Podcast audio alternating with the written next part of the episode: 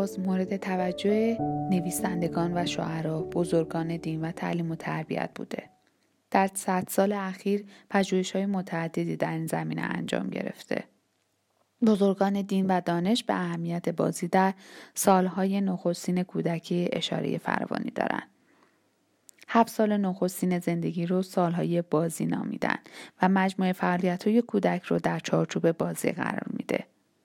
باید دانست که انگیزه بازی در خود بازیه وقتی هدفی جز فعالیت لذت بخش تو شادی آور و آزاد برای بازی در نظر بگیریم در واقع بازی رو از ویژگی اصلی خود دور کردیم و از اون نوعی فعالیت خاص به شکل بازی ساختیم که دیگر بازی نیست. در هر کودکی انگیزه بازی شیوه های بازی با کودک دیگر متفاوته. نگاه و درک درست پدران و مادران و مربیانه که می‌تونه فضا، زمان و امکان بازی آزاد رو برای کودک فراهم بیاره. حقیقت ابعاد بازی کودکان خردسال بهتر شناخته بشه این نگاه و درک عمیقتر شده امکان و آزادی لازم برای بازی خودجوش به کودک داده میشه میزان دخالت در بازی طبیعی کودکان هم کاهش پیدا می‌کنه بازی زمانی که واقعا بازیه به روان، شناخت، شخصیت و عواطف و روابط اجتماعی کودک شکل میده و در رشد اون نقش بسیار سازنده ای داره. بازی کودکان فقط برای تفریح نیست بلکه باید اون رو جدیترین کار کودکان قلمداد بکنیم. زیرا فعالیتی قابل ارزشابیه. بازی، تلاش و فعالیت لذت بخش و خوشایند و مفرعی که برای رشد همه جانبه کودک ضروریه.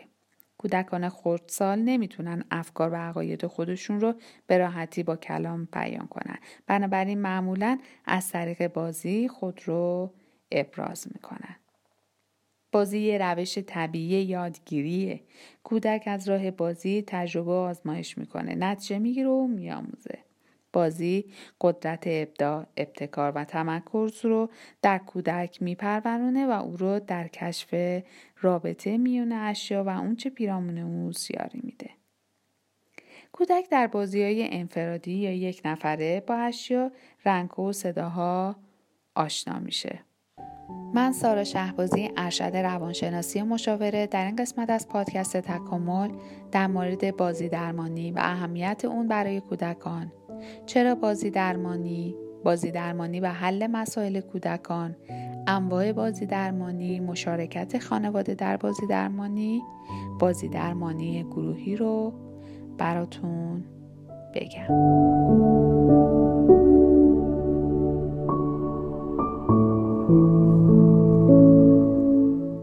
این چیزی بیش از بازی با اسباب بازی هاست. بازی درمانی نوعی مشاوره یا روان درمانی که از بازی برای ارزیابی، جلوگیری یا درمان چالش های روانی اجتماعی استفاده میشه. اگرچه بازی درمانی می‌تونه برای بزرگسالان نیز مورد استفاده قرار بگیره اما بیشتر برای کودکان مورد استفاده هستش. به نظر می‌رسه این درمان فقط سرگرم شدن با اسباب بازی هاست. با این حال تحقیقات نشون میده که بازی درمانی در معالجه انواع مشکلات سلامت روان و اختلالات رفتاری موثره. کودکان در مورد برخی مسائل از جمله مهارت‌های شناختی و کلامی دچار مشکلن. برای مثال غم و اندوه می‌تونه بسیار پیچیده باشه و کودک ممکنه مشکل خودش رو در ارتباط با افکار و احساسات خود به کلمات تبدیل کنه. بازی می‌تونه راهی در کودکان برای کار بر روی مسائلی باشه که برای اونها مسترب کننده است. اونها می‌تونن صحنه های عملی رو تجربه کنن، مشکلات خاصی رو حل کنن یا شخصیت هایی رو ایجاد کنن که احساسات خود رو با اونها به اشتراک می‌ذاره. کودکان اغلب احساسات خود رو با اسباب بازی ها بروز میدن. یک کودک یکی از عزیزانش رو از دست داده می‌تونه از عروسک برای نشون دادن یک شخصیت غمانگیز که دوستی نداره استفاده کنه. یا کودکانی که شاهد خشونت خانگی بودن ممکنه از یه عروسک پنهان شده در زیر تخت استفاده کنه. زیرا بزرگسالان در حال دعوا هستند با توجه به نوع بازی درمانی که در حال استفاده است درمانگر ممکنه در نقاط مختلف بازی دخالت کنه تا به حل مسئله کمک کنه یا درمانگر ممکنه که کودک رو در حالی که از طریق احساساتش به شخصیت خیالیش کمک می‌کنه زیر نظر بگیره.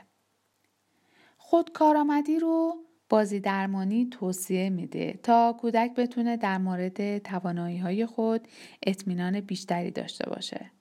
مهارت های اجتماعی جدید رو یاد می‌گیره از طریق بازی درمانی. ایجاد مهارت های بین فردی رو بهبود ببخشه. حس همدلی و احترام در کودک تقویت میشه. شناسایی و بیان احساسات به شیوهی سالم رو یاد بگیره. مهارت های حل مسئله رو بهتر یاد بگیره و تمرین کنه. در قبال رفتارهاش مسئولیت پذیر باشه. بازی درمانی اغلب برای کمک به کودکان برای پیشگیری از وقوع حوادث استرسا در زندگی مثل جابجایی، بستری شدن در بیمارستان، سوء استفاده فیزیکی و جنسی، خشونت خانگی و بلایای طبیعی مورد استفاده قرار می‌گیره. همچنین می‌تونه برای درمان بیماری های روانی یا مشکلات رفتاری هم مورد استفاده قرار بگیره. مثل بحران، اختلالات استرابی، افسردگی، بیش فعالی، اختلال طیف اوتیسم، غم و اندوه، مدیریت خشم، طلاق، مشکلات مرتبط با مدرسه، موزلات اجتماعی، معلولیت های فیزیکی و یادگیری. بسیاری از درمانگران بازی درمانی دارای یه اتاق مخصوص درمان هستن که با ابزارهایی که به روند درمان کمک می‌کنه پر شده. اسباب بازی های رایج توی بازی درمانی مثل چهره های مختلف، بازی های درمانی مختلف، خانه عروسکی همراه با عروسک، لوازم هنری، سینی شنی همراه با مجسمه ها، مجسمه های حیوانات، ماشین های اسباب بازی، بلوک ها، اسباب بازی های موسیقی، آشپزخونه با غذاهای مصنوعی در بازی درمانی استفاده میشه. بازی درمانی در واقع هم می‌تونه به صورت فرزند محور باشه که غیر مستقیم هم می‌تونه مستقیم باشه.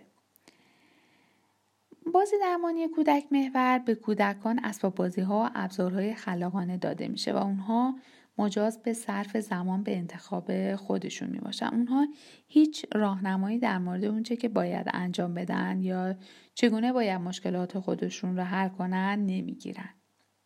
رویکرد غیر مستقیم نوعی درمان روانپزشکیه فرض اساسی اینه که کودک وقتی که اجازه انجام کار رو داشته باشه راه حلی برای مشکلاتشون پیدا خواهند کرد معمولا کل جلسه بدون ساختاره. درمانگر ممکنه کودک رو بی سر صدا ببینه و یا ممکنه در مورد اونچه که کودک انجام میده نظر بده. اگر درمانگر دعوت به بازی بشه ممکنه در این بازی شرکت کنه اما در نهایت انتخاب به کودک داده میشه. در برخی موارد درمانگران بازی ممکنه از استراتژی های مستقیم استفاده کنند. هر جلسه ممکنه یه موضوع خاص یا هدف خاصی داشته باشه که باید مورد توجه قرار بگیره. به کودک ممکنه گفته بشه امروز ما با عروسک بازی خواهیم کرد. این عروسک تو خواهد بود. یا ممکنه درمانگر یک بازی خاصی رو برای اونها انتخاب بکنه.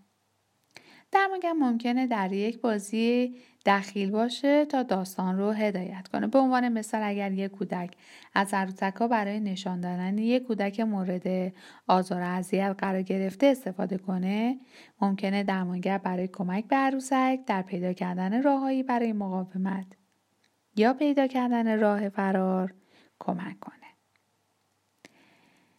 رایشترین بازی درمانی یکیش درمان فرزنده. والدین درگیر میشن و درمانگر به پدر مادر تعلیم میده که چگونه با کودکشون ارتباط برقرار کنن. هدف اینه که شکاف ارتباطی بین کودک و والدین رو ببنده.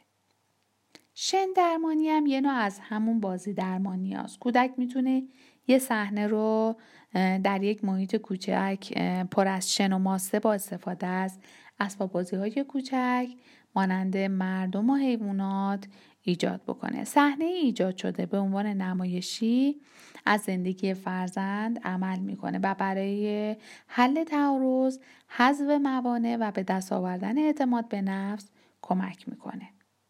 یکی دیگه از بازی درمانی ها کتاب درمانیه. درمانگر و کودک ممکنه کتابهایی رو در کنار هم بخونن تا مفاهیم و مهارت‌های خاصی رو به کودک یاد بده.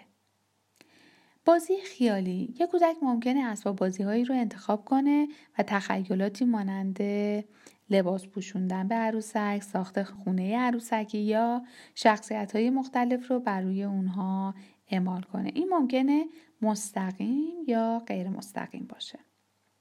بازی درمانی شناختی رفتاری هم از بازی برای کمک به یک کودک برای یاد گرفتن اینکه چگونه فکر کنه و متفاوت رفتار کنه استفاده میشه. به عروسک ممکنه در مورد چگونگی تغییر تفکر خود مشاوره داده بشه یا ممکنه پزشک از کودک بخواد که به حیوان در مورد چگونگی مقابله با یک وضعیت استرسا کمک بکنه. خانواده ها معمولا بخش مهمی از درمان کودک هستن با این حال سطح مشارکت توسط درمانگر تعیین میشه بعضی اوقات والدین ممکنه همراه کودک در جلسات شرکت کنه. اگه هدف اینه که در زمینه مسائل خانوادگی مشغول به کار بشه، والدین ممکنه به طور مستقیم در بازی درمانی دخالت داشته باشه. در شرایط دیگه کودک می‌تونه تنها در جلسات شرکت بکنه. درمانگر معمولا پس از اون با والدین در مورد اهداف درمان و پیشرفت ارتباط برقرار کردن با کودک به والدین خواهند گفت. بازی درمانی ممکنه در گروه هم انجام بشه. به عنوان مثال گروه کودکان دارای غم و اندوه ممکنه شامل کودکان همسن باشه که در بازی درمانی شرکت می‌کنند تا به اونها کمک کنند تا از افسردگیشون دست بردارن. اونها ممکنه با عروسک بازی کنن در بازیاشون شرکت کنن که در اونها احساسات خودشون رو شناسایی بکنن یا در پروژه های هنری به عنوان یک گروه شرکت کننده هم حضور داشته باشن بعضی از مدرسه ها گروه های بازی درمانی رو ارائه میدن کودکان ممکنه در محیط گروهی با یک بازی درمانگر برای حل مهارت های اجتماعی کار بکنه جلسات بازی درمانی به اهداف درمان و نیازها و توانایی های کودک بستگی داره. بیشتر جلسات بین سی تا 50 دقیقه طول می‌کشه. قرار ملاقات ها ممکنه از یک بار در ماه تا دو بار در هفته برنامه ریزی بشه. به طور متوسط 20 جلسه تمرین درمانی برای حل مسائل مهم و ضروریه اما برخی از کودکان بسیار سریعتر بهبود پیدا می‌کنن ولی دیگران ممکنه جلسات بیشتری رو نیاز داشته باشن برای والدین این سوال مطرح میشه که بازی درمانی به زمان و هزینه که صرف می‌کنیم میارزه یا نه؟ خب مطالعات اینو نشون میده که بازی درمانی می‌تونه برای کودک و خانواده هاشون بسیار موثر باشه. کاهش بیش فعالی در کودکان مبتلا به ADHD مطالعه در سال 2012 که در نشریه ADHD با توجه به کمبود توجه و اختلال بیش فعالی مطرح شده دریافت اینکه بازی درمانی شناختی رفتانی نشان دهنده کاهش شدید فعالیت بیش فعالی در کودکان مبتلا به ADHD هستش پس از هشت جلسه درمان گروهی کودکان بهبود پیدا کردند مشکلات رفتاری کاهش یافته، مشکلات داخلی کمتر، عملکرد تحصیلی در بازی درمانی بهبود پیدا کرده. در یک مطالعه سال 2015 52 مطالعه دیگر در زمینه بازی درمانی مورد بررسی قرار گرفته. اونها نتیجه گرفتن که بازی درمانی اثرات درمان قابل توجهی رو بر روی انواع مختلفی از مسائل از جمله مسائل رفتاری افسردگی و استراب هم داره. کودکان به طور متوسط دوازده جلسه بازی درمانی رو هم داشتن. کاهش پرخاشگری. در سال 2017 تاثیر بازی درمانی بر روی کودکان مبتلا به نگرانی های رفتاری مورد بررسی قرار گرفته. بچه ها بین سنین 6 تا 9 سال بودن و 20 جلسه درمان دو جلسه در روز به مدت 30 دقیقه برای 10 روز دریافت کردن. بر اساس پاسخهای مراقبین به چکلیست رفتار کودک کودکان از جمله تجاوز و قتل عام رو در مشکلات رفتاری کمتر از خودشون نشون دادن یه متخصص بهداشت و روان دارای مجوز با درجه کارشناسی یا کارشناسی ارشد می‌تونه از درمان به وسیله بازی درمانی استفاده کنه. برخی از درمانگران آموزش تخصصی در بازی درمانی دیدن در حالی که دیگران این آموزش رو ندیدن. اگر فکر می‌کنید فرزندتون ممکنه از بازی درمانی استفاده بکنه با پزشک متخصص اطفال صحبت کنید. متخصصین اطفال می‌تونن نیازهای کودک شما رو ارزیابی کنن و درباره اون نظر بدن. اریک اریکسون هم در مورد بازی درمانی یکی او به ارتباط میان بازی تخیلی و بازی عاطفی کودکان علاقه مند هستند. در واقع کار او مقایسی بازی بزرگترها با بازی کودکان بود. برای کودکانی که دارای مشکلات و ناسازگاری های اجتماعی هستند شرکت در بازی درمانی گروهی و برای کودکانی که مشکل عاطفی دارند بازی درمانی فردی مناسب تره. در بازی گروهی اعضای گروه 5 تا 8 کودک میشن که اختلاف سنی اونها در حدود یک تا دو ساله و مشکلات مشابه دارند.